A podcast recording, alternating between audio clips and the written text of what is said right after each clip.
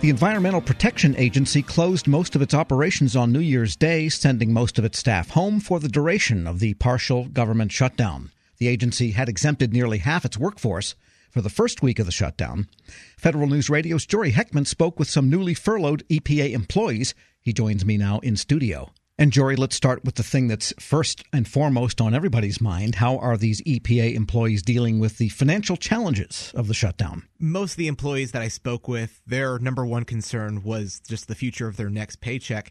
Uh, quick little recap here. They did get their last paycheck uh, on or around December 28th, and that was for hours worked prior to the shutdown. But the one they're really concerned about now if things were normally running, they should have gotten their next paycheck on January the 11th. But depending on when and where uh, Congress decides to fund the uh, the agencies that are now closed, that may be a partial paycheck, or they might have to wait even longer for that.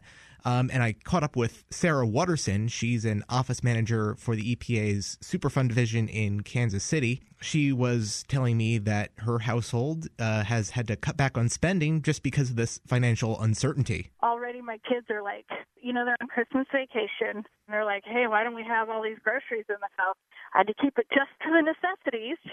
It's just, it's it's nerve wracking because you're trying to make the best decisions, you're trying to make the responsible decisions, and hoping that this will end before you get down to the bare minimum. So that was Sarah Watterson, and she also works as the shop steward for her local AFGE uh, 704. Sure. And she was also telling me that, you know, she was also looking over the Office of Personnel Management uh, memo to kind of give federal employees some some guidance, some help on how to broach the subject with their landlords regarding mortgages or rent payments for you know the upcoming uh, month. And she said she looked over that and she was able to make her January January month payment. But she did talk to her landlord based on that memo, and she did talk about what the future may hold for other payments. And I talked to my landlord as I made the payment, and I said, I can make this this month if this continues, I don't know what we're going to do about next month. Can we make arrangements? And he was very nice to say that he understood what we were going through. And if this continues, he's more than willing to talk with us and make arrangements. Well, I hope it's more arrangements than talk. And how have EPA reacted to the OPM shutdown guidance on speaking with landlords? I guess they've withdrawn all that stuff about helping with plumbing and electrical work or whatever. Right, right. So these employees, they, you know, the OPM guidance did cause a little bit of a stir for some employees. Uh, particularly the line about uh, offering to barter for services, i.e., carpentry or painting, feeding the cat you know, whatever it takes, watering the plants. Um, and, you know, that really did strike a nerve for a lot of people online. There was a line about personal lawyers. Not everyone has one.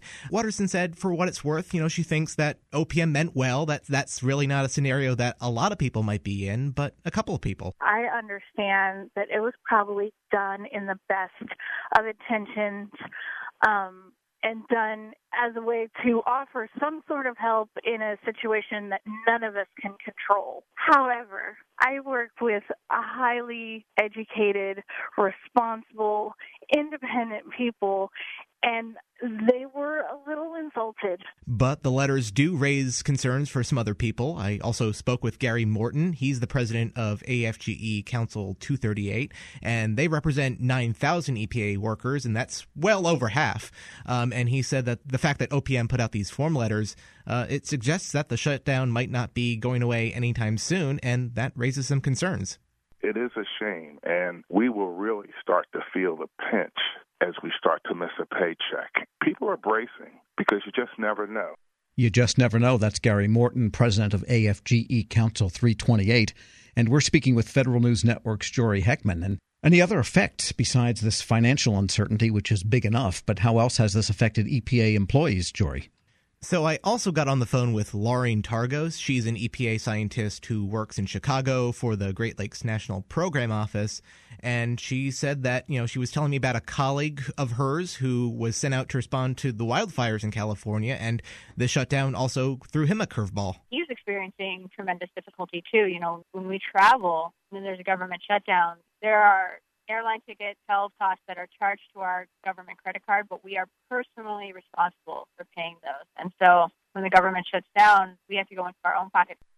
And Targos was also telling me, you know, her own personal finance story where uh, she and her husband uh, they just bought a house after getting married in September, and uh, you know they're still on the hook for those mortgage payments. And she was thinking about how she got a federal housing administration loan on that, and you know if people were filing for that now, um, you know, it might take a little longer than they expected. Well, also, if it's a brand new mortgage and you don't have that history of paying your mortgage on time, it might be tougher than, say, if you've been in your house for 15 or 20 years and they know you've been making regular payments, it might be a lot harder. And Jory, haven't a lot of EPA employees been through this kind of pony horse show before? Yeah, you know, in a lot of cases they have, you know, they've they've said, you know, this is not their first rodeo. That they kind of know the drill. They know if they're exempted or they're not exempted. Um, but uh, Watterson back in Kansas City did tell me that she knows of one employee that was hired back in December, and this is actually his first shutdown. Welcome to the government. Here's your first shutdown. We actually had a member who just started at the beginning of December. He got one paycheck and now he's furloughed.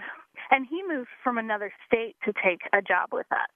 What about the mission of EPA? What is not getting done closer to affecting the rest of the country? So, back in Chicago, Targos was telling me that the EPA canceled a January 10th public meeting where the agency was going to sit down with Chicago residents and it would be scientists and engineers explaining in plain English what was going to be done about a local Superfund site.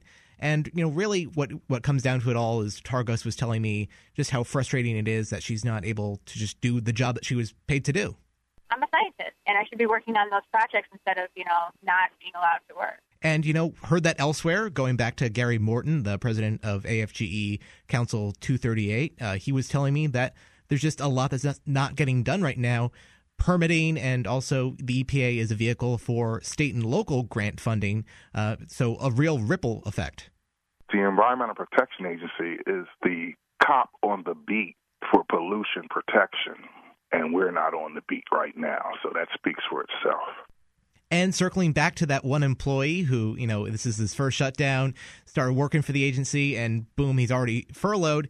Uh, Morton was saying, you know, with with cases like that, with new young employees, that the shutdown might have an adverse effect on employee retention. Some people might decide that this is not the career for them, where you have to go through a period of time every year, every couple of years, where you don't work for a period of time.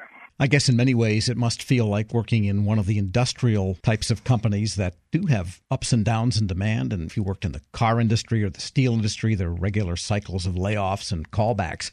But you don't expect that in the professional type of work that EPA does, I guess. No, I mean, these are very highly educated people. They can pretty much work wherever they'd like to, and they chose to work at the EPA. So, with that in mind, it, it is very frustrating. It is frustrating. Federal News Network's Jory Heckman, thanks so much for digging out those people and bringing them to our ears. Thanks, Tom. Be sure to check out Jory's story at federalnewsnetwork.com.